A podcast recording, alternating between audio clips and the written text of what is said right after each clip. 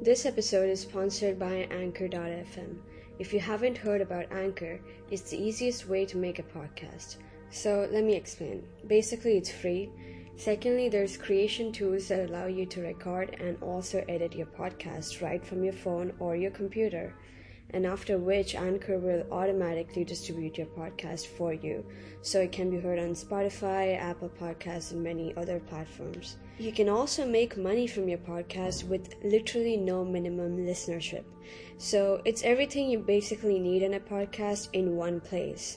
So go download the free Anchor app or go to anchor dot f m and get started today. The number you have dialed has been changed. The new number is... Please note, the new number is...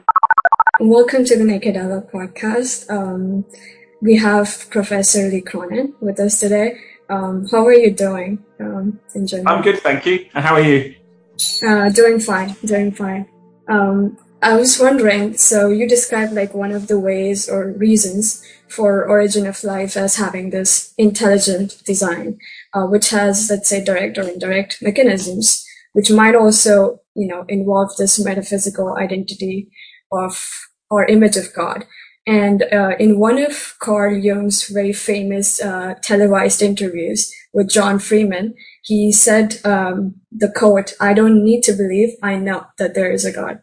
And it was very much critiqued by a lot of people in the psychoanalytical circle and the philosophical circle. Um, and even Richard Dawkins said that it's Jung's blind faith. But later on, uh, Jung corrected it in, like, in one of his letters to the press and also to John Freeman, that in fact he was just pointing out to this subjective image of God, and that he also claims that the truth of quote-unquote God is complex. And I was wondering, like, another way of um, description, describing, let's say, the origin of life uh, within the origins of life that you modeled is um, the emergence of chemical complexity. So how would you, let's say, distinguish this metaphysical complexity of emergence of God or the truth about God with um, the chemical complexity of emergence of life? So you're asking the easy questions today. Um, okay, so look, I mean, um, so I'll tell you, I'll start by saying that I don't believe in God. Um, I've never believed in God, um, but I've always been fascinated with existence. And uh, but the problem with belief, it becomes a, a weaponized kind of discussion. There are people that believe, people who don't. So let me just tell you my very simple, simplistic, probably philosophically flawed objective with belief and science is that here is belief. And here is science, and they they just they they they get they're really close, but they never touch. As soon as belief touches science or science touches belief, you get confused, because what we try and attempt to do in the scientific process is to think about um, explanations which are consistent, formalizable, and understandable in the physical world, right? Whereas belief, Um, it, when you believe something is possible, you can't always necessarily explain why. In fact, there are many beliefs that come become scientific because we're like, you know, believe there's a genetic basis for hereditary. I'm sure Mendelian, Mendelian uh, genetics was, you know, a proof of that kind of direction. I think then when people like, say, Dawkins and Freeman have a discussion, Dawkins is taking an ideological position about whether God is good in culture. And, and I don't really know whether I'm, it's above my pay grade, but all I would say is that um, I don't believe in God, but I believe there are mysteries that I want to solve, and I think the process of taking a mystery that maybe requires belief and bring it in, into the re- region where it can be explanatory, predictive, and consistent, not just falsifiable. In fact, falsifiable as a small component is where I want to be. And so what I'm fascinated with is I've got some contradictions in my mind around, you know, how does chemistry turn into biology? What was the orchestration?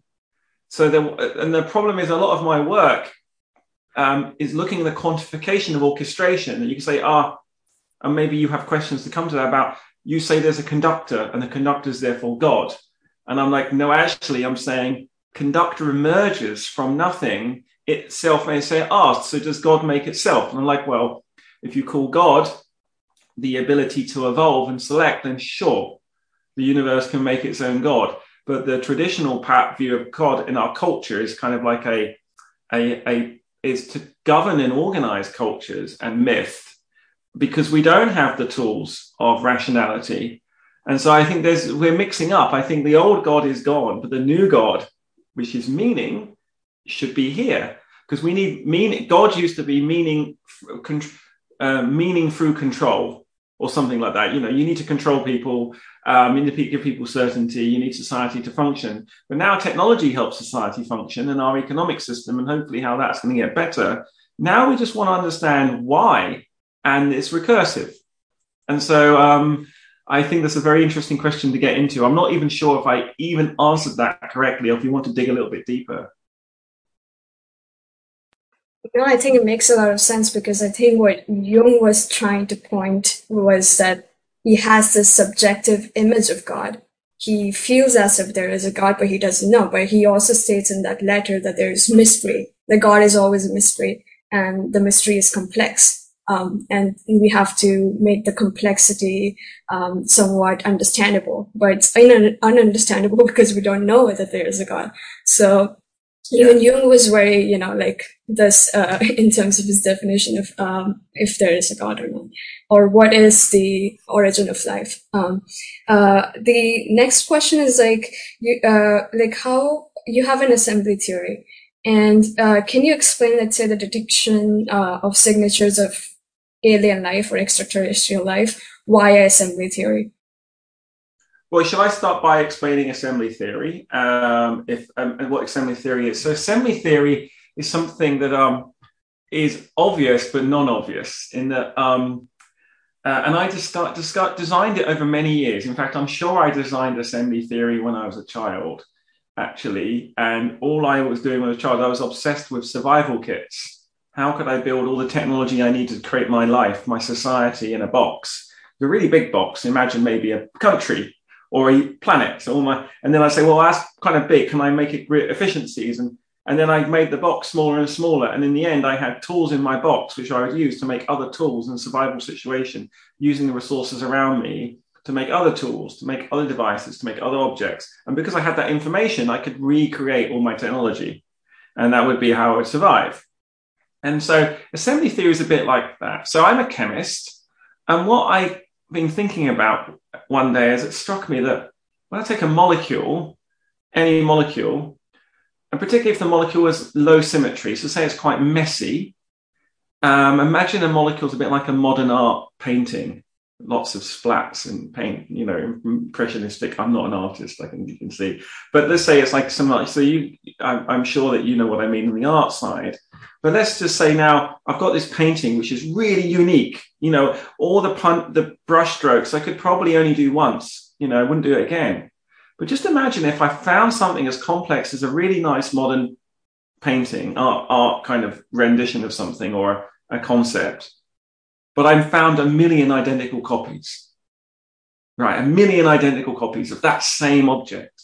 It'd be like, wow, this person really I, knew what they were doing. They kept making it. There's a process that made it.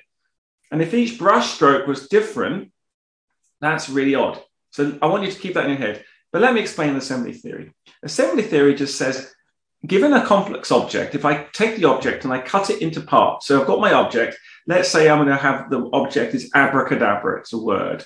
So abracadabra has eleven letters, okay, the string length is eleven, and it has the letter A, B, C, D, R.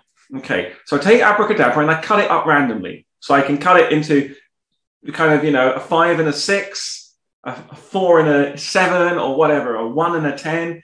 And what I do is when I cut it up, I take the product and I put it in my in my assembly pool. And I say, can that be cut any further? And if I do, I cut it again. And I keep cutting it down until I get all to the five atoms of abracadabra. And then what I do is I look for the shortest route from abracadabra to the letters. And I say, okay, how many steps? So the longest route could be eleven, couldn't it? Because I cut it one, you know, I cut it, well, I, it's actually ten. So I cut it, cut it all. And the shortest route I can get there is seven. So that means, because I can make what I just add the A to the B to the R, right? And then I add an A, and then I add a D, and then I keep going on until I've got the abraca, and then I got bruh, and I add on the bruh at the end. So what assembly theory says, given an object I can break into parts I can understand, what is the shortest route I can reconstitute that object um, uh, um, together? So it's a pathway thing. And when I kind of try to establish that, a lot of the complexity of saying, oh, yeah, it's kind of like Kolmogorov compression, it's kind of like this, it's kind of like that. And I, I couldn't really get people to, to kind of help me understand whether it was a new concept or just an existing one. Now, why does it matter if it's a new and existing one? Well, if it's existing, presumably there'll be algorithms out there to borrow, and you, because I'm a chemist, I don't want to invent new complexity theory. I want to do chemistry. So, but it turned out that there wasn't anything out there like it. It was similar. So what I did is I developed the mathematical framework, and I did it in a kind of backwards way, but kind of a cool way. I did it with my group. I made the algorithm first to basically chop up molecules and check it worked. And then as I made the algorithm, I understood how the algorithm worked. I then was able to formalize the mathematical part of the theory. So what we can do is, let's take a molecule, let's say a, a, a simple molecule, Um, that's, it's symmetrical. Um, so let's take something like, I don't know, that what molecule would everyone would know. Um, um, yeah, there's a lot, there's lots of kind of complex molecules that people would know, painkillers and things, drugs and things, but not really symmetrical ones.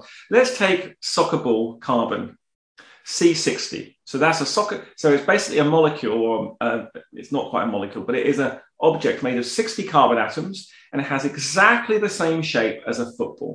It's a, basically got pentagons and hexagons. So that's a highly symmetric object. It has sixty carbon atoms in it. But if I cut it, cut it, cut it, there's lots of symmetry. That means that that molecule could basically made, be made in just four or five steps together. Now, if I take a, um, a very um, powerful anti-cancer drug that is found in biology called Taxol, this molecule is kind of big. It has like over fifty atoms in it. It's not got very high symmetry. And in fact, C sixty uh, re- basically requires five steps. Taxol, that has fifty-nine carbons and some nitrogen and some oxygen, requires thirty-three steps to make it probabilistically. So assembly th- so so the chance, if you now think you're going to walk down a street and you've and each, you've got to take thirty-three choices. If you take thirty-three choices on a on a decision tree, very quickly the tree gets deeper and deeper and deeper and deeper and deeper to the answer, which is Taxol here. And this vast space of other objects is literally trillions and trillions and trillions. So when you find Taxol in an amount that you can detect, so many copies, and not the other trillions and trillions and trillions of examples, you have to say, how? Now, what that says is, when you can find a molecule with a high assembly number, what assembly theory says, when you find molecules with high assembly numbers, they must be made by a process that is non-random, that is somehow directed. Now, I don't mean God, I mean genomics, human beings, um, um, some selection process. So assembly theory, really put very simply, tells you about the degree of selection in the universe. But I'll put it more impactful than that. Assembly theory allows us to measure the degree of selection in the universe for any given object at any given time. And it's the first time that this has been possible. Because if you say to people, what is selection? They'll say, well, it's maybe, you know, I'm selecting a candidate for my job, or a protein has been evolved, or the market is selecting this activity over this activity. It's a very hard concept. So the reason why it became a life detection system, I designed it for this, is NASA is sending lots of mass spectrometers uh, to Mars, Enceladus, Europa, Venus, and so on. And what a mass spectrometer can do is it records the mass of the molecule coming in, uh, and you can fragment the molecule into lots of parts. It's a bit like... Um, you and I, I don't know, maybe going, let's say we go to China or to Ch- somewhere in England where they're making lots of very special pl- plates with lots of shapes and intricate, you know, pottery.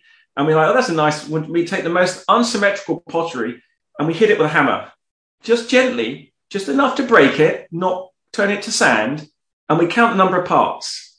We keep breaking it and we get the simple bits, and we say, ah, we can say how complex the pottery is because of the number of fragments. So the mass spectrometer does that to molecules. So if we can send it to, say, Mars or Venus or Enceladus or Europa and break the molecules and say, are the molecules here um, complicated, or do they increase in all, um, um, are they increasing in complexity? And if they are, or are they increasing in the number of assembly that I'm detecting, is there a threshold over which I would say, oh my gosh, there is no way physics can be producing that, or physics without life. So what assembly theory says is the degree of selection you have, and selection produces memory, and memory allows you to store information to control a process. And, and that's a very long answer, but I think it's a relatively precise answer. No, it's extremely precise, because now I see the way assembly theory and extraterrestrial life could be detected, like if it's applied.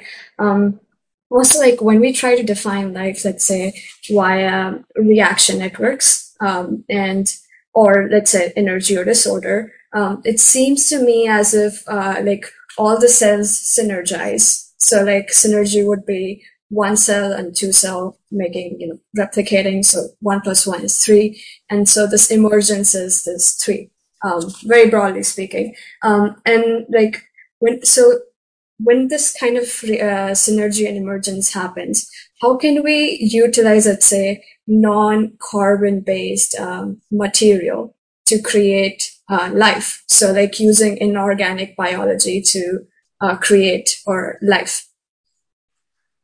So, th- I mean, this is a very speculative point I've made many years ago. So I'm an inorganic chemist, and I used to make a play on words. And that it, going back in classical organic chemistry, organic chemists would t- would differentiate between uh, vitalism, and I always, I have to be careful because the history books are complicated and different historians have different views of this. But put simply, the current view, which may be flawed to some degree, is that organic chemistry was viewed to be um, have vitalism associated with. There are certain molecules that appeared to be um, uh, kind of have a life force, okay? And they were, that was in organic biology. And then there was a kind of part of carbon-based chemistry that was more inorganic with no life force. And then some chemists in Germany and the U K and France showed there was no difference between the, the vital molecules and the non-vital molecules. And so that all organic vitalism was really inorganic. So really the term organic now refers to chemistry based on carbon, and inorganic means non-carbon. Now, so the central question is, if we've got rid of vitalism, is it possible to, to make life based upon elements that don't involve carbon? And my simple answer is, I don't know, because I don't know any other types of life. But my more nuanced answer is, I don't see why life cannot be based on other elements than carbon. But our carbon, because carbon, what, what makes carbon good on Earth is that it can, can it can form stable molecules, it can be then recycled, it can make polymers, and it can make these long chains. But on Earth, one atmosphere, twenty-five degrees Celsius, one G. Let's go to another planet where the temperature is higher, the pressure is higher, the gravitational force is higher. What chemistry that can form chains? Maybe the carbon-carbon bond is not stable at that temperature. Maybe you have to have phosphorus-silicon bonds. Maybe you have to have different types of structures. And so I think that what we have to be able to do is very carefully say, look, just because life on Earth is based on one particular type of chemistry, we shouldn't fall into the trap. It's like saying, okay, All, all, you know, let's take the classic automobile now, right? An automobile is made with four wheels.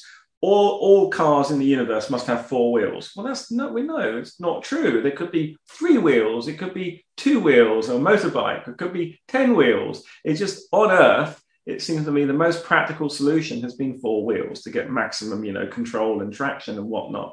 And so I think um, when the question is posed to me, can, is life possible beyond carbon? I think the answer is yes, because we don't know we don't know what are the limits of life are. But the more honest answer is we don't know, and we should go looking. And then it exposes a more fundamental question to say, well, what is life in the first place? So this is a cool thing, right? It's like, can you get selection in non-carbon-based systems? And the answer is yes. In fact, I showed it a few years ago. I published a paper where I showed how metal molecules, m- molecules made, sorry, not metal molecules, molecules made of metal combined with oxygen, we call them oxides, can assemble themselves into very complex structures. But more importantly, they could self-replicate. They could copy each other. And they could do it in a network. So you had a small molecule that was able to make a bigger molecule, that was able to make a bigger molecule. And they made, and then that big molecule was also ha- happy, able to help make more of the small molecule. So you had this network of molecules making one another. And that, for me, showed the process of selection through replication and copying can happen beyond carbon. And that's where I am at the moment. I'm excited about that. And I think that we should just make sure that we don't close ourselves off when we look for life, because life on Earth, biology on Earth, I'm pretty sure is unique to Earth. Now, that doesn't mean there isn't other life like us in the universe, but I very much doubt it. What we might be able to say is, like, how common is the rocky planet type of Earth? How common is the kind of temperature, pressure, gravity, and solar flux, and elemental composition? And then say, given those proto conditions, if we were to run the clock forward, how many different life forms could we imagine getting? And, or how many different chemistries for life could we get? And I think we would be, the, it would be absolutely mind-blowing to consider um, how that would go. So I think it's a very open question. There's certainly no reason, scientific reason given to me, that prevents life being beyond, going beyond carbon. And also, it's rather simplistic to say life, life is based on carbon. It's not. It's based on carbon, hydrogen, oxygen, nitrogen, sulfur, um, chlorine. There's some chlorine. There is iron, copper, nickel, molybdenum, tungsten. All these elements are vital for biology. Uh, and I've probably missed some out as well. There might, some people might argue that even fluorine is in there, but I think fluorine and silicon do not natively occur. Oh, and phosphorus. No phosphorus, no D N A. You know, uh, and, and so so there's lots of elements that are needed for life, and they all have different roles. No, that's definitely very interesting, because um, I'm not a chemistry student, but like when I try to imagine um, these things come into like play, it seems very structured to me. Um, also, like uh, the driving force of evolution um, is, you know, the survival of the fittest, as you describe it, so molecular Darwinianism. Um, how would you dis- distinguish between, let's say, the living world from an inorganic living world? Assembly. I think this is the thing I've realized, is that actually in kind of weird things that life doesn't really exist. It's like kind of weird, right? Life doesn't exist, consciousness. So you ask me on one day when I'm very flat materialist, ultra materialist. I mean, there's no difference between me and the sand in the, you know, my garden or on the beach. Still, it's just atoms. So what, what I was like, well, hang on, that's, that's clearly not appropriate. What do I do? Well, let's say, well, hang on, I obey, I obey the laws of physics. So what I'm going to do is I'm going to give a really long answer. But I want to go all the way back to the Big Bang, to physics, because what I'm going to, what I think is happening is that um, um, that physics and chemistry and biology are really the same discipline, but we're thinking about it all wrong. Physicists think they're so. Well, no, I'm not. Physicists are very pure in terms of they're looking at very well-defined systems to start with. They they would argue they get to complexity, and that's true, but they like laws. So there's laws about, you know, the, the forces in the universe. So we have gravity, electromagnetism, strong nuclear force, weak nuclear force, and maybe a fifth force that may be associated with time, uh, you know, with axions, um, with dark matter, dark energy, or just we haven't got the structure of the universe right. There's something wrong because we have to unify relativity and quantum mechanics. Well, we don't, right? It's like a bit like the wave particle duality. I have no problem thinking like a photon as a particle and interacting like a wave. They don't have to be different. But anyway, let's go all the way back. So you've got physics. Physicists say there are laws. But what is a law? Let's think about what is a law. well, let's just take the inverse square law for gravity. So the inverse square law for gravity says the force between two objects, two masses, is a product, is, is a function of the two masses, the product of the two masses, divided by the distance, the square of the distance between the two masses. That's the law. The thing that I'm saying, who says is the law, right? If I go to the other end of the universe, like let's say twenty light years away, where I can't go, hello, there's a law, don't forget the law. How does the universe know to react like that? So a law is a simplistic thing to say, actually, um, when the universe has low memory, low assembly, it, there's only a finite number of positions, configurations, matter and energy can get into. And they fall into these categories, being able to produce gravity, electromagnetism. What I'm saying is relatively obvious, but at the same time heretical. I'm saying there are no laws, there's just low memory. So when there's low memory, the same thing can happen everywhere, okay? So that's really important. So that's physics, Big Bang physics done. Now let's go on and say, right, now we're going to form planets. Well, we're going to form stars. There's a bit, there's the start of chemistry. The stars will explode, give planets. On those planets, we have heavier elements, more electrons, more things. When you have electrons and elements and things that can operate in atoms, you can get bonds. And when you can get bonds, you start to get a combinatorial explosion because this atom can bond to this atom, bond to this atom. You get really weird shapes. They can make start to make shapes. And the universe, and those, those shapes can be randomly made, if you like. They're directed, but it's a, the universe is deterministic, but but but there's a lot that can happen. So what happens is that locally, the exact pattern, the if you view the, the Earth like an art exhibit, the artist that is planet Earth has got all their experience from the creation of Earth in our solar system, the mass coming into Earth, the accretion, the big asteroids that came in, the you know the, the boiling of the oceans, the formation of the oceans, you know, all these steps go through. All these events are individual, unique events, and they give chemistry on Earth its unique signature.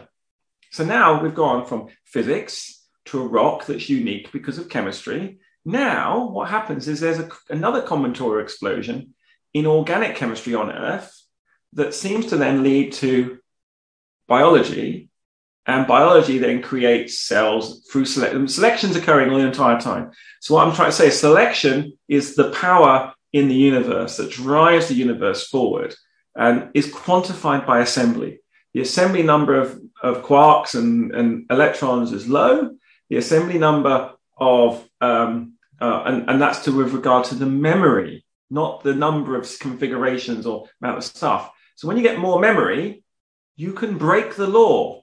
Or no, you don't break the law, you make local laws. So on Earth, we can make a local law to say, well, I can make D N A. So I use the, the low laws of physics, you know, that give, give me for free everywhere in the universe. But on Earth, because I have phosphorus, oxygen, carbon, and these selection, and these minerals, I can make D N A. And once I've learned how to make D N A, Um, through replication, the entire planet is making D N A. So that's almost like a new law that's local to Earth. And so because now selection becomes more and more um, um, uh, kind of contingent upon these events that have happened in the past, the craziness of the, the objects we get goes up. Because the assembly number now isn't just in the object, it's in the history, the billions of years of history. So what am I saying happens on Earth? The selection occurs right from the sand through to chemistry, mineralogy, but selection gets hyper accelerated by biology. So we then basically are able to move, change more configurations. And what living stuff is able to do is take advantage of that. Okay, I went back and said, I'm not really alive, I'm just an object. Well, of course, there is. So I have some interesting properties we don't understand yet as a living object. I can make decisions. I have causal power. And this is one of the biggest things that we don't understand. In assembly theory, can kind of tell you when a system has causal power uh, or not.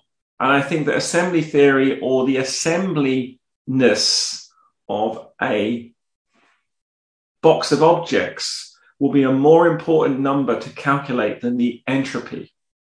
because entropy tells you about the amount of disorder than the number of configurations, where assembly says something more about what was the amount of memory required over time to build this object. And they do two different things. So I think selection operates over the universe and life emerges and accelerates selection. But the driving force in the universe is to basically persist.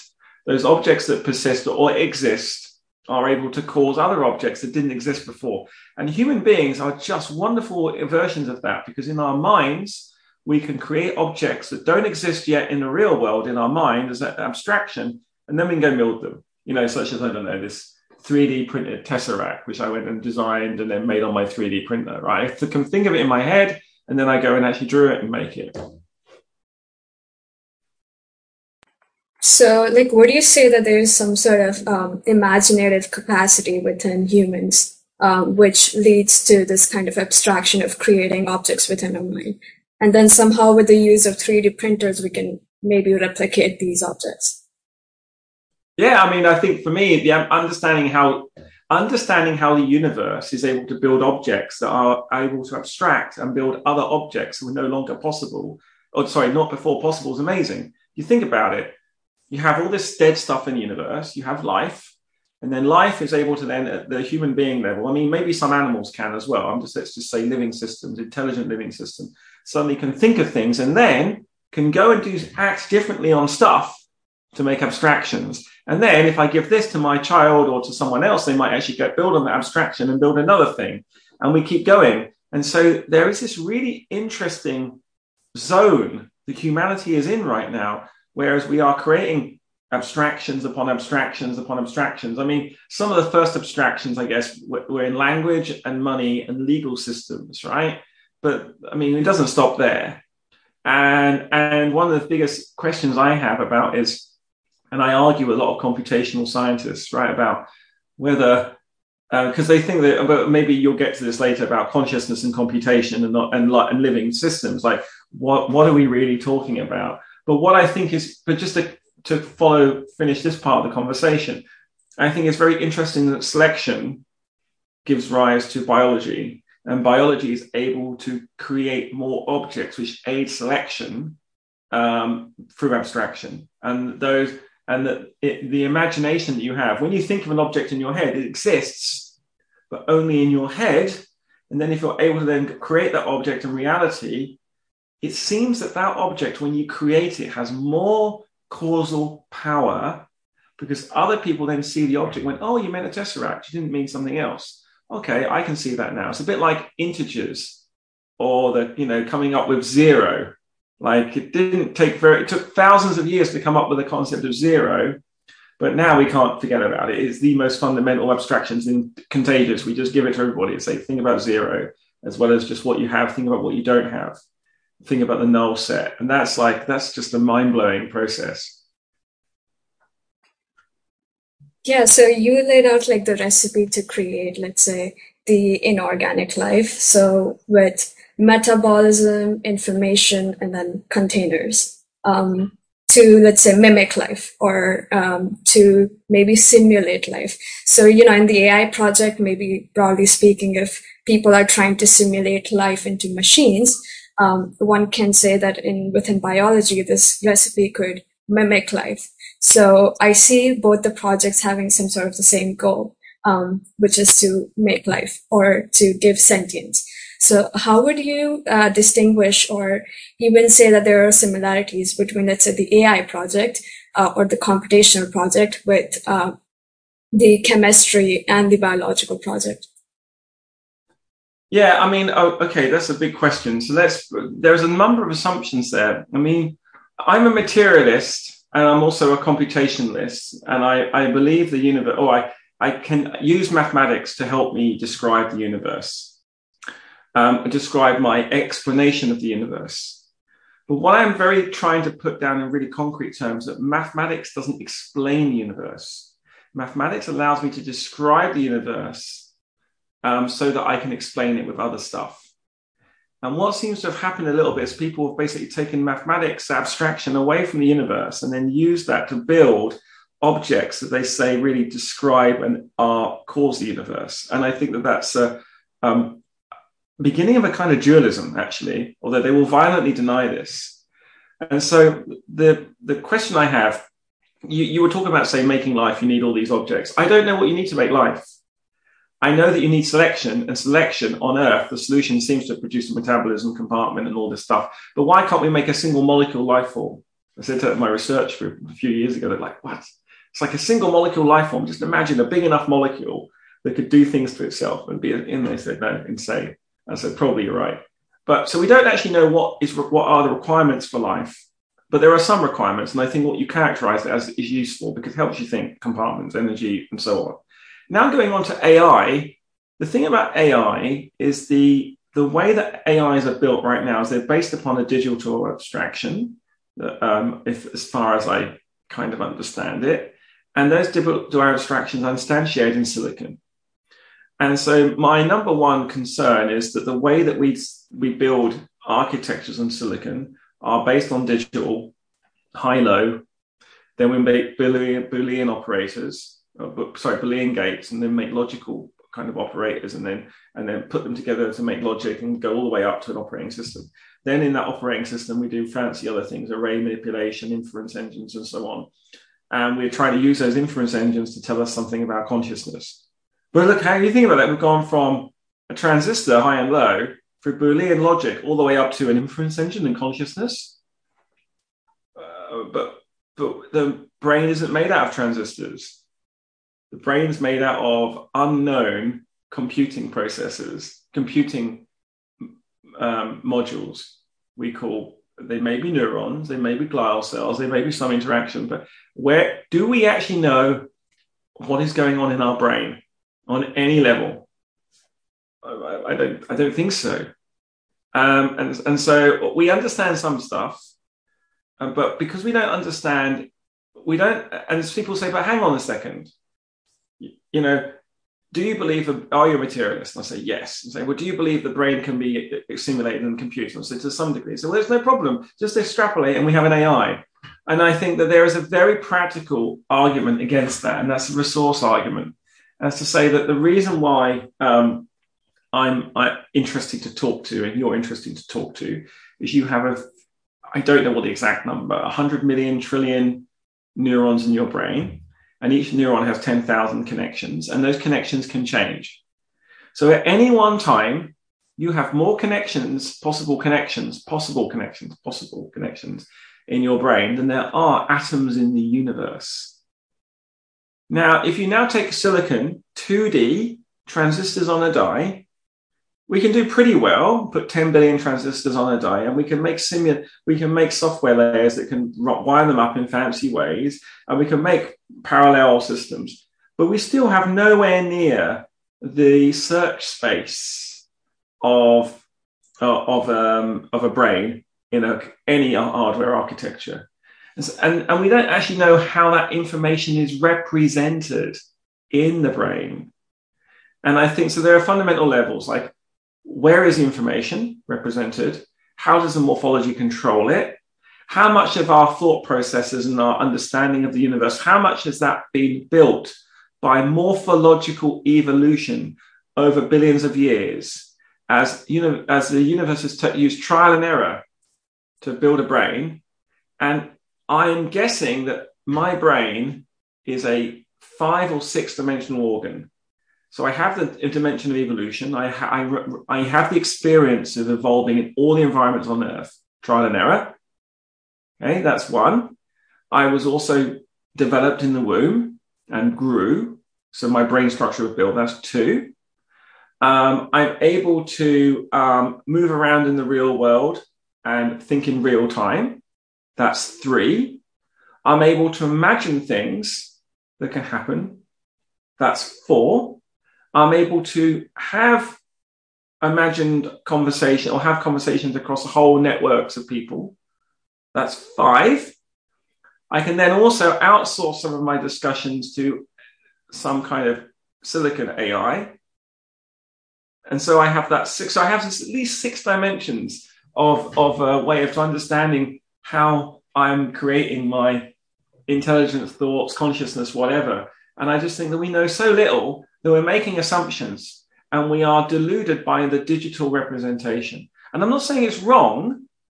I'm just not saying that anyone has shown me with any confidence that we're going to be able to make a machine based on the current understanding of technology that can have the type of common sense, cross-domain thoughts, thinking about... I want... My dream is to talk to a machine that we both have the same question. And do you, do you want to guess what that question is? Um, I don't know. You tell me. I think you could, but I, I say, why are we here? So if okay. we can create, a, if we can create a machine that goes, why are we here? Oh my God, this is a bit weird. And genuinely, really, genuinely evidence they're having that thought, then I know we'll have created a consciousness. So forget the Turing test for imitation. Let's go for the Cronin test of why are we here? So really, you want to be able to make a thinking machine that asks, why on earth do we exist?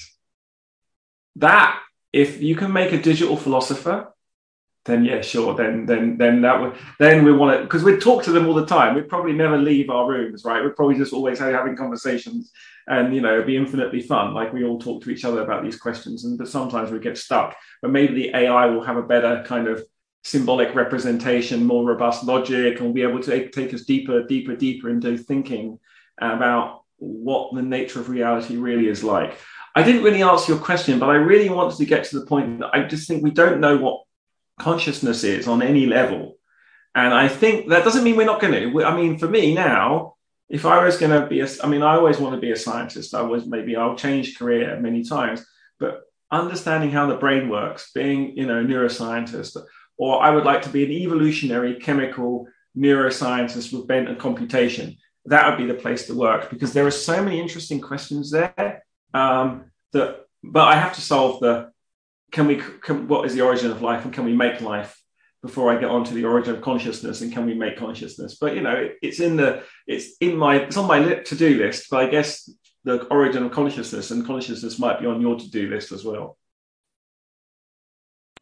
Yes, um, it seems very interesting because if, uh, let's say, mathematics is trying to describe um, life, and then biology is trying to define it. And so what would be the philosophical project? Because you're right, like even if we ask the machine, it's going to ask, oh, what is ontology? Like, why are we here? Um, and so it seems very interesting. Like one of the ways I was thinking to solve like this big uh question of qualia, but taking like, let's say, a multidisciplinary route is to um somehow take psychology, philosophy, but also neuroscience and computation, and take out all the theories and like use some sort of a top-down reduction of all of these theories to answer this question of qualia, which everyone seems to be arguing about. Um, and one of the ways which is, which seems kind of popular today is that people think it's, um, it can be defined or it can be, um, assumed that it's, uh, you know, like the sensory modality of perception is somehow, you know, um, a way of describing what qualia is. So if we are perceiving an object, um, you know, philosophers would say it's the imaginative capacity which renders the image of, you know, objects around us. So we're actually not seeing the way this glass might actually be. This glass is, um, in, has its own external material, uh, reality. It's only our imagination and perception which see things that this glass has, you know, these kind of texture and shape and color. Um, so it seems very interesting when we talk about consciousness and like how we can describe this hard problem of consciousness. Um, do you, do you think there's uh, any theory, um, either from the computational side, psychological, philosophical, um, that seems to you as the most accurate or probably the most possible way of kind of deciphering this qualia question of hard problem of consciousness? Um, yes. I, so, I mean, I, although I like to argue with um, experts in A I, um, I, I mean, I'm having some discussions. Well, I'm discussing a lot with Yasha Bach and also Sarah Walker. And I have sympathy with uh, all the points of view. I must say, I mean, I'll not take sides, but Sarah and I are working closely together on um, how to build, I don't know, how to understand meaning in the universe, right? But I think that Yasha's view, or understand the way he picks it apart and thinks about it in this very um, mathematically and conceptually precise way, is really useful, um, because what it forces us to do is to say, well, look, can we in principle capture, if we're to understand all the, the, the, the basis of our current abstractions of, of computation, could we capture consciousness? And there doesn't seem any reason why we cannot. But what I'm wanting to know is what is yet missing. Are there things subcomputational? Now, what I mean is, what I mean by subcomputation, I don't mean magic. I mean, are there physical things going on that we have not yet understood in terms of the correct abstraction level? And are there processes that actually are not really amenable to abstraction yet? And if not, why not? And so, and I think actually we can see there's a gap. So there's a problem, but I don't think is what I thought it was with computation. I think computation is probably okay. Um, and that we're going to get to consciousness or some elements of consciousness in computation. But what we don't understand is this whole idea of the, the process of the simulation, or the process of, uh, you know, uh, are we living in a simulation? Are we able to make a consciousness in silicon? Are we able to basically uh, understand the, take your consciousness from your brain and put it into another object? I mean, I think that's actually an easy question for us. Could I tra- could could you download your brain? No. Oh, oh, why is that? Because I'm spatial, not physical? No, because the act because your consciousness is so embedded in your physical morphology, the way your neurons have grown, it, to take your you and put you in a uh, in an artificial you would be impossible, because the only way to create you was by through four billion years of evolution, progress in the womb, education, and now. And so you just can't undo that. It's not as simple as that. And people will say, well, wow, but look, if I could read every electron and, you know, everything in the brain and recreate it precisely, I would have you. Sure, you would, but you cannot do that. It's a practical, um, it's a practical limitation. And I think what I've been focusing a lot on as a chemist, actually, I understand those practical limitations. And what I kind of maybe I'm trying to push on with the computational version, say, where are those practical limitations? Can they help us get to a deeper insight? You know, is the practical limitation just, oh, in, in you know, we'll just get better. Like if we get better at moving atoms around, one day we'll be able to download your brain. Is it like a, you know, an insurmountable barrier? So I think there's really interesting things there about like where I, I'm not, I'm a materialist. I believe that the brain should be able to be understood by um, physical science, you know, by mechanism. Are our current computational paradigms powerful enough to understand the brain? I think the answer is no. And that's where I think I'm realizing that there is a small gap, which would keep, which would keep me talking to both people um, and be productive.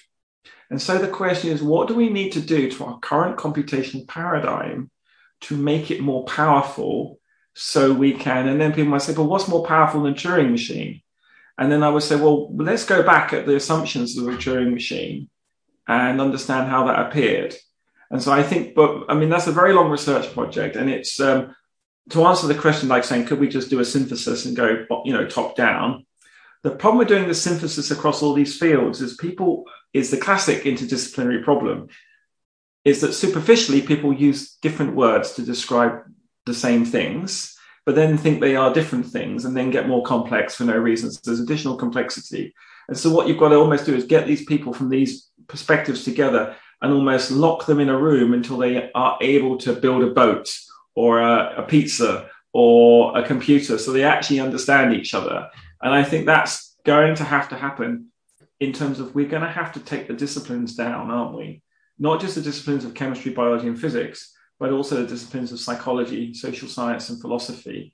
But then what we're going to have to do is give everyone modules. Here's, give you a logic module, you know, give you an epistemic module, give you a statistics module, give you a chemistry module. And all these modules have to be taught in such a way that they are, they are, they share a same abstraction level. Uh, I mean, again, it's probably not the perfect answer to your question. it, it, I, I don't think we're going to be able to answer what consciousness is yet. I'm I, I'm not even sure that consciousness exists in the way that we think it exists, but I definitely think I'm talking to you right now. You've fooled me. If you're an Android, you've done a brilliant job. And I'm trying to fool you as well if I'm an Android. So I'm pretty sure that I'm able to take in information, build abstractions in my head, think about those, and then give you answers back. And maybe that's what people mean by consciousness. But I don't, you know, I don't know is consciousness is something that exists in the substrate. It doesn't exist independent of it. And I think that's maybe the problem that computationists don't like. They're so used to loading in a program into silicon and the silicon just operating differently. I don't think, because of the way we did made hardware and software different in our society, in our technology, I don't think that applies to the human brain and consciousness. You can't divorce the software and the hardware. They're too intrinsically um, uh, entwined. Yeah, that's very true. Um, I often, like, this entire field of panpsychism, which is like consciousness is everywhere. Um, it also kind of stems back from this um, old Egyptian Hermes Trismegistus, who wrote this thing called the Kabbalion. And one of the first Hermetic principles in that is that the all is mind. So kind of pointing out to that the consciousness is everywhere, which seems like a very ridiculous idea to me, at least. Um, but uh, it's it's popular. It's a popular opinion. So yes, you're correct in saying that it, this consciousness is always going to re, you know remain a mystery, and we're always going to be making assumptions. And so one of the things that will end up happening is that we'll be believing instead of stating a fact that oh, this is consciousness. Um, Uh, like one of, I watched one of your TED talks, uh, about the idea of printing medicine. And it was very, very interesting to me. Um, why a molecular assembly? So I was wondering whether you can describe the entire process again, because it's, it's very, very interesting to be able to print your own medicine. Okay. Well, that's a big question. So one of the things I've done, I'm doing a lot in my career at the moment is like, you know, the origin of life. I think I need to break the computational paradigm some way to get origin of life and and and consciousness ultimately, um, but because I looked at the computational paradigm so carefully, I realized as a chemist I'm not using the true power of computation, and as a at the abstraction level, I don't mean computation as in a calculator or making or, or solving numerical problems. I mean the abstraction to do chemistry, and so I came up with the idea a few years ago now to basically use Um, a three D printer to basically three D print um, test tubes to do chemistry in them.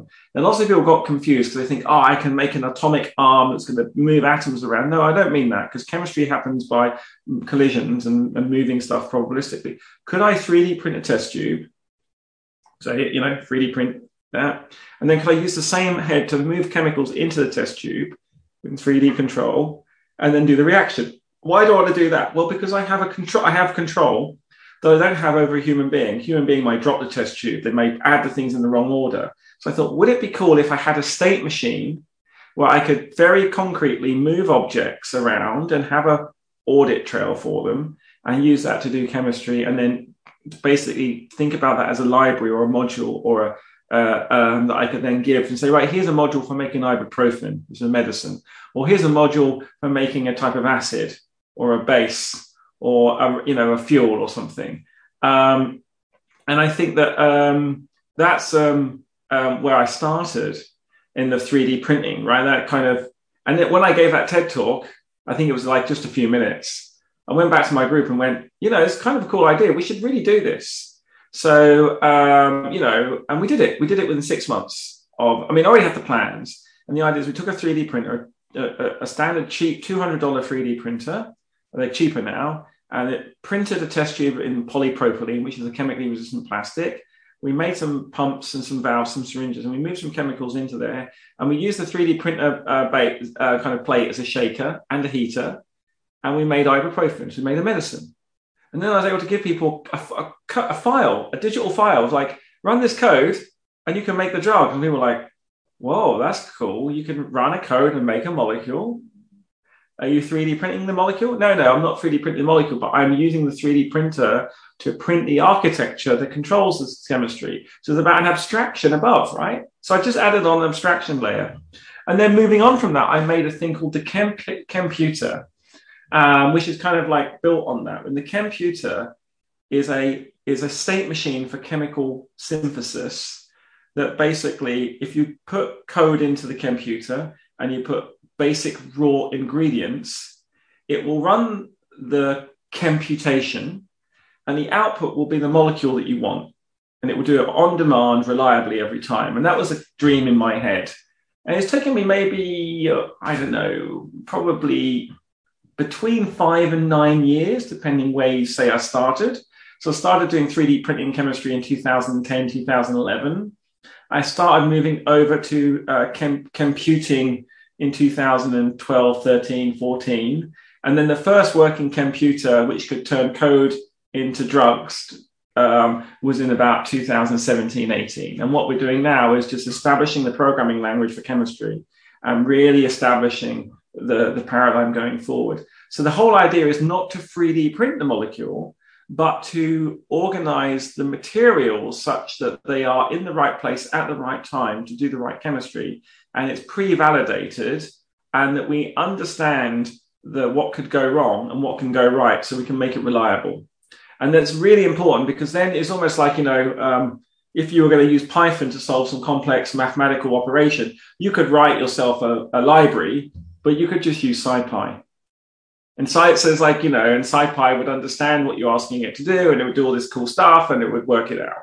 So in a way, um, the computer is uh, kind of like an add-on for a bench chemist to basically outsource some boring stuff or or dangerous stuff or repetitive stuff. So it could be done in this uh, um, without too much effort, but reliably. And so that's how we bought, that idea got born. And it was kind of interesting because originally, I wanted to build these engines because I needed enough um, accessible robotics to do um, a search of chemical space to find the origin of life.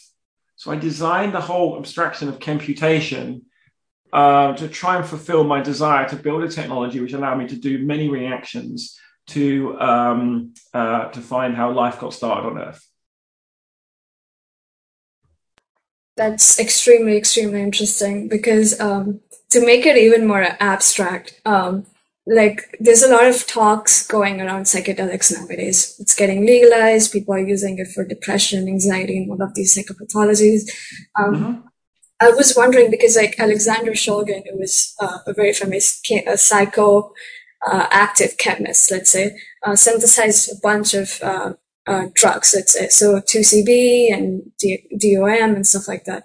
Um, is it possible, maybe, you know, like looking at this idea to like three D print architecture for new psychoactive substances, or is it something about psychoactive substances which is very bizarre or different? That it's almost like another science in its own way.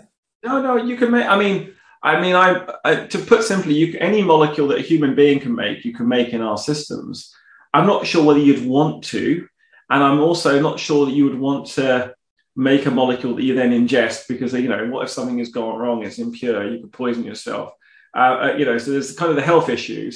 There's also societal issues. I mean, if you could, in in in principle, you could three D print, well, not three D print, you could use a computer to make crystal meth. But hang on, before we all get excited, you could also go and use a test tube to make crystal meth, right? It's just, you're still doing it. The intention is there. Does it make it easier for people? Potentially, but when you're talking about making drugs, you have to be really very careful in that um, the drug companies are regulated and do things to a very, very high precision for a reason, because they need to assure patient safety. I mean, think about what's been going on in, with COVID and all the disinformation about vaccines and microchips and, and side effects and understanding risk. And I think one of the thing, good things that's going to come out of COVID nineteen will be an appreciation that um, let's not get scared and take a, take a side. Let's ask ourselves, what is the risk? And let's, and let's think about the risk in populations, right? You know, this kind of, I say to my research group every now and then, there's a kind of joke, we evolve together, you die alone. And what I'm trying to mean by that is not to be nasty or kind of fatalistic. Say, we evolved this group of people, so it's easy to think about statistics over a large number of people. But of course, when something is happening to you, it's very personal to you. You are no longer statistic. So you're no longer emotionally able or, sorry, intellectually able to make that disconnection. Coming to the robots, can you make psychedelics? Sure, you can make them. But I think society has to ask itself, do we want to allow technologies where people can make psychedelics? Let's say they could make them safely on demand. Do we want people to have access to them? I think in the in the end, probably yes. We probably legal. We'd probably um, send, give people certificates, a bit like you say you have a license to take it, or maybe a prescription. Maybe you are depressed. Um, but I think one of the pro- big problems, rather than making our own psychedelics for legal use, is the fact that psychedelics are incredibly important to understand consciousness because they are really interesting levers. And the fact that we don't allow our society to use them or discuss them even, and yet we use these current therapies, lithium therapies and other antidepressants that just don't work, where basically a, a few big doses of psilocybin can actually, I mean, not cure depression, but tr- there's enough data out there to suggest that it is worth taking very seriously to think about how we can look at decreasing human suffering through the use of psychedelics. Um, but again, I, I, it's beyond my pay grade. Uh, my job is to make sure the technology, the, the science happens. My job is also to make sure the technology can happen. But my job is also to make sure that people understand the consequences, and then policymakers and and and uh, and government and society can decide. M- my job is not just to just push it out there and allow everyone to get high, Rick and Morty style. Yes, true. I think there's a lot of ethical implications at the moment for such an idea to come come about. Um, also, one of the things when when uh, people take psychedelics, they try to explain is that everything makes sense. That's that's you know one of the maybe F X, loosely speaking. And uh, oftentimes, people would also subjectively describe ascending to these higher dimensions within your mind. And um, I was wondering, like, you know, how, um, you know, there's theoret- in theoretical physics, there's like dim- uh, twenty-six bosonic dim- dimension theories and all those kind of different theories. And, and then people also talk about like taking psychedelics and somehow the mind is uh, the controller and the mind makes you go into all these different dimensions. Um, what do you think exactly is happening with uh, psychoactive substance? Like, what kind of chemistry is going on in there that people actually think, believe, and some people actually then make think that that belief is a fact, that they are, you know, that everything makes sense and that they're transcending into dimensions? Um, yeah, I think the problem with psychedelics is that, that, that, that, yeah, this whole idea that suddenly we're transcending and we're, we're having some spiritual experience. And the fact is we're just we're just atoms. Right, and and we're atoms, and we are integrating information, and we're trying to understand how we work in that reality of atoms. So if I'm going to be poured cold water on it, I mean, I, I'm sure if psych, if I could take um, um, psychoactive substances legally and safely, and and dial up different conscious experiences, I'd do it. Why the hell not? It'd be hilarious, right? You know. But actually, I, I think I already have a mind that's fairly trippy, so I need to be careful. But what do I think is happening? Well, I think the brain is... A, so I think the... the and I think... Um, actually, there are people, experts in A I and psychology and neuroscience are really beginning to understand the brain is not just one single entity. There's lots of different things going on. There's cons- there seems to be a consensus going on in the brain. There's lots of thought centers, right? So it's almost like your brain is some kind of... I mean, I'm not saying this is a proven... model of consciousness. We don't really know very much, and I don't know enough, enough of the literature, but there is some emerging suggestions that your brain basically does consensus-based thinking. So basically you're always in a te- you're in a war with yourself. Certain processes are being dumbed down, others are being uh, in heightened. And when you take psychedelics, what it does is it basically removes um, a lot of the abstraction baggage. So you stop worrying about the past. You stop conceptualizing about what's going to happen next. You just exist in the present. And your sensory, the way the senses are, are manipulated, or you see, you start to bas- basically, you see yourself dissolve, right? So you're the, the, the, the, the agent that requires to integrate who you are, your memories, with your desires, what you want to happen next and what's going on around you. It's basically just said, hey, calm down, just exist. And so when you remove that noise of the, and I'm putting the using the words really badly, but I'm sure people who are professional or interested in this, listening to this will, will, will know what I mean, is that dampening down allows you to exist in the environment and pay attention. And then also often people say that, you know, they realize there's an artificial boundary that your ego gives you to protect you. That is really an artificial boundary. There's no difference between this three D printed object, the atoms in here, right? Except that obviously my system can, you know, maintain my fingers and, and, you know, keep them alive so I can move them. Whereas this thing is kind of, you know, separated to me. So I, you know, I have a different attachment to it. But by taking an, um, psychoactive uh, substances, you kind of, that barrier gets dissolved. Are people seeing higher dimensions? No.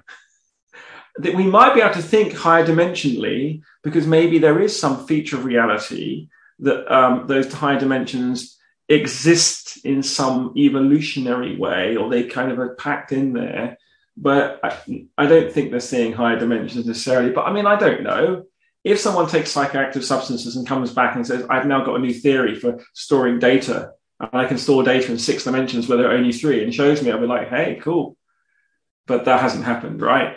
Um, it's a lot of kind of, you know, um, it was really good. I feel really happy. So I think from a spiritual point of view, psychoactives are very interesting things. From an actual kind of giving meaning to the physical world, well, not so much. Although I'm sure that some people who have dissolved themselves in psychoactives have gone on to make really interesting science discoveries. So Gary Mullis, I think his name, he's dead now, supposedly invented the concept of P C R when he was on an acid trip driving in California. And that, that, you know, that technology gave the basis of the COVID detection systems we have now, and also the ability to manufacture D N A and R N A. So, that, you know, that was no poor thought experiment induced by a psychoactive substance. That's, uh, yeah, that's very interesting. I didn't know that. Um, I've only known that certain philosophers back in the day, like Walter Benjamin, uh, you know, wrote, wrote an entire thing about his use of hashish. And then, um, certain postmodern thinkers like Foucault, Deleuze, and all of these people were also involved in these kind of psychoactive states. And they produced amazing philosophical texts, you know, getting inspiration from that. I mean, Sartre was known to have taken a lot of amphetamines and mescaline throughout his entire life. Um, to a point where he even developed H- HPPD, which is like the hallucinations continue even after the trip has ended, and uh, went to Jacques Lacan, who was this psychoanalyst at the time within the French circle, to uh, get out of these hallucinations. So I feel like, you know, pe- uh, philosophers and like even scientists to a certain extent have had these Um, inclinations of taking psychoactive substances and getting upon a certain idea which is either revolutionary or makes sense to them. Um, so it's, it's very interesting how these compounds are actually functioning and what possibilities they could um, create. Um, uh, one last question I wanted to ask you was like, what are the some of the books that you would recommend reading? Like, what are your personal books? Because I see a lot of books uh, on your shelf, and I'm also an avid reader. So I was wondering what are like maybe two or three or maybe five books that you would recommend for everyone to read, like a must-read thing. A must-read? I, I don't really have that many must-reads, to be honest. I'm not a... Um, um, well, I'm, I, I can, I'm reading um, Stories of Our Life at the moment, short stories from Ted Chiang. Just started reading that. Stories of Our Lives, I think it's called. Um, and that's really interesting, but I've started at the big, you know, picking my way through that. I do like Stanislaw Lem. I just think if you really want to think in a kind of, um, uh, in a different way, um, Stanislaw Lem is really, really great science fiction writer. Um, in terms of, I mean, I'm reading a lot of technical books at the moment. Um, And I'm trying to read books that are crossover, that are crossing over ideas between different boundaries. So although um, I can tell you that, me, although it's probably not the best book in the world, I did find some of Roger Penrose's initial uh, writing, the, the Emperor's New Mind, although it's like uh, so flawed in so many ways, I did find it, for me, it, when I was reading it at my poor level, whatever, was really interesting, and it got me going further. Um, and of course, I mean, I, I one of my favorite books was always kind of trying to look at rationality again through the pure. My, I'm not a very well-read philosopher. It was a kind of Robert Prizig's Zen and the Art of Motorcycle Maintenance. And I would recommend people reading that just from a kind of emotional point of view, thinking about, um, you know, the insanity of logic, because it can make you uh, quite, um, you know, crazy over time. But I mean, um, so there's, yeah, so I also like reading. So I'm reading a book right now, um, which is a, a, um, a pick. Uh, um, well, I've been reading it from, for years, actually, which is just over here, which is a book by uh, uh, um, Charles Petzold on, called The Annotated Turing, which takes Turing's paper, um, this is this book here, um, and um, and takes it apart. Um, but I, there are certain, you know, you should read some philosophy if people are interested in really deep digging in. Um, down and trying to question their own reality in a kind of practical sense. There, there are some philosophical, there are some philosophers you should read about in order, but it's probably worth asking a philosopher about that, because everyone has their own particular, you know, uh, um, avenue. And obviously some of the English philosophers aren't as well regarded as the German philosophers, right? And they're going on. But yeah, so I mean, my, I'm, I actually find reading at the moment quite hard. Um, uh, it was only s- somewhat recently that I read um, Thomas Kuhn's um, Structures of Scientific Revolutions, because I got so annoyed with people telling me that um, revolutions in science didn't happen. And I wanted to work out why they were doing that. What was it? And it's this classic like, right-wing, left-wing kind of argument that we have in our human minds, where we're kind of all a community or we're all kind of libertarian, right? And there's no kind of... Um, um, Um, uh, central um, uh, part. But what I would recommend, the number one thing to do, I would do, is I, um, I've done this in my academic life a lot, is try to go into areas, conferences, books I would read that I just wouldn't normally read, almost pick them out randomly. And okay, you don't want to go ra- totally random, because you want to actually read something that is good and not just awful. But within a curated sense, if you could find something um, that would just take you away from your current zone so you can make new connections, I think from an artistic point of view and a, a kind of searching point of view, that's the best advice I can give. So I try to read things. I mean, I'm reading, I wanted to read this book for years, right? But I just could never start it and finish it, which is a book by Douglas Hofstadter um, uh, called uh, uh, Gödel, Yasha Bach. And it is a really an unreadable book. But the way I'm doing it is I pick it up and I will read, pick three pages at random, maybe four or five if it really, and just go through the book wearing it randomly. It's quite interesting doing that, because then you don't get bogged down in all the arguments. And uh, sometimes that's worth doing when some books are written and they're just, they're monsters. Yeah, those recommendations are really good. Um, like something you said, uh, Insanity of Logic could indeed be a book title someday. Maybe that you could write. Maybe um, there is, maybe maybe there is a book called The Insanity of Logic, because it's the, one of the reasons why I like reading Gödel, Yasha Bach is this. He keeps saying this. There is this problem with recursion, right? We keep coming back. I think this is something that Sarah Walker expresses really well, uh, who I think you've had on your podcast, where it says, you know, the problem of having an equation of the unit, the God equation, is that equation needs to be sufficiently descriptive to describe itself. But how can it be? So this demand, this de- human demanding for conclusion is probably somewhat unhelpful, because what all we're trying to demand is not a conclusion, not the answer, but to go one level up, one level up. I think going a level up is, is, is fine, but we're never going to get to um, the, the, the destination until we're at the end of the universe. So let's continue the journey and enjoy the next step, you know, un- uncovering the next mystery and trying to answer it. I think that is that is the meaning, right? No, very true, very true. That is indeed the meaning. Um, yeah, it's it's very interesting talking to you. I feel like I can ask like millions of questions like randomly, um, and always get an amazing answer. Um, thank you so much for coming on the podcast. It was really, really interesting. I'm going to revisit assembly theory and like really jot down everything and try to like be creative with it, and maybe also like maybe make something out of it and give it like send it to you and see what happens there. Okay, because right. it's it's. It's very, very interesting to me, um, because I feel like there could be parallels. Like I could take certain philosophical stuff and, and embed it because, um, okay.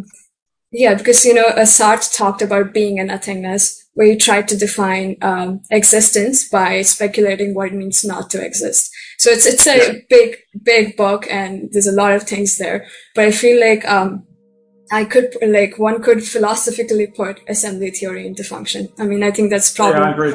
Yeah, yeah, yeah, yeah. Cool. So I feel like that's very interesting that could happen. But again, thank you so much for coming on the podcast.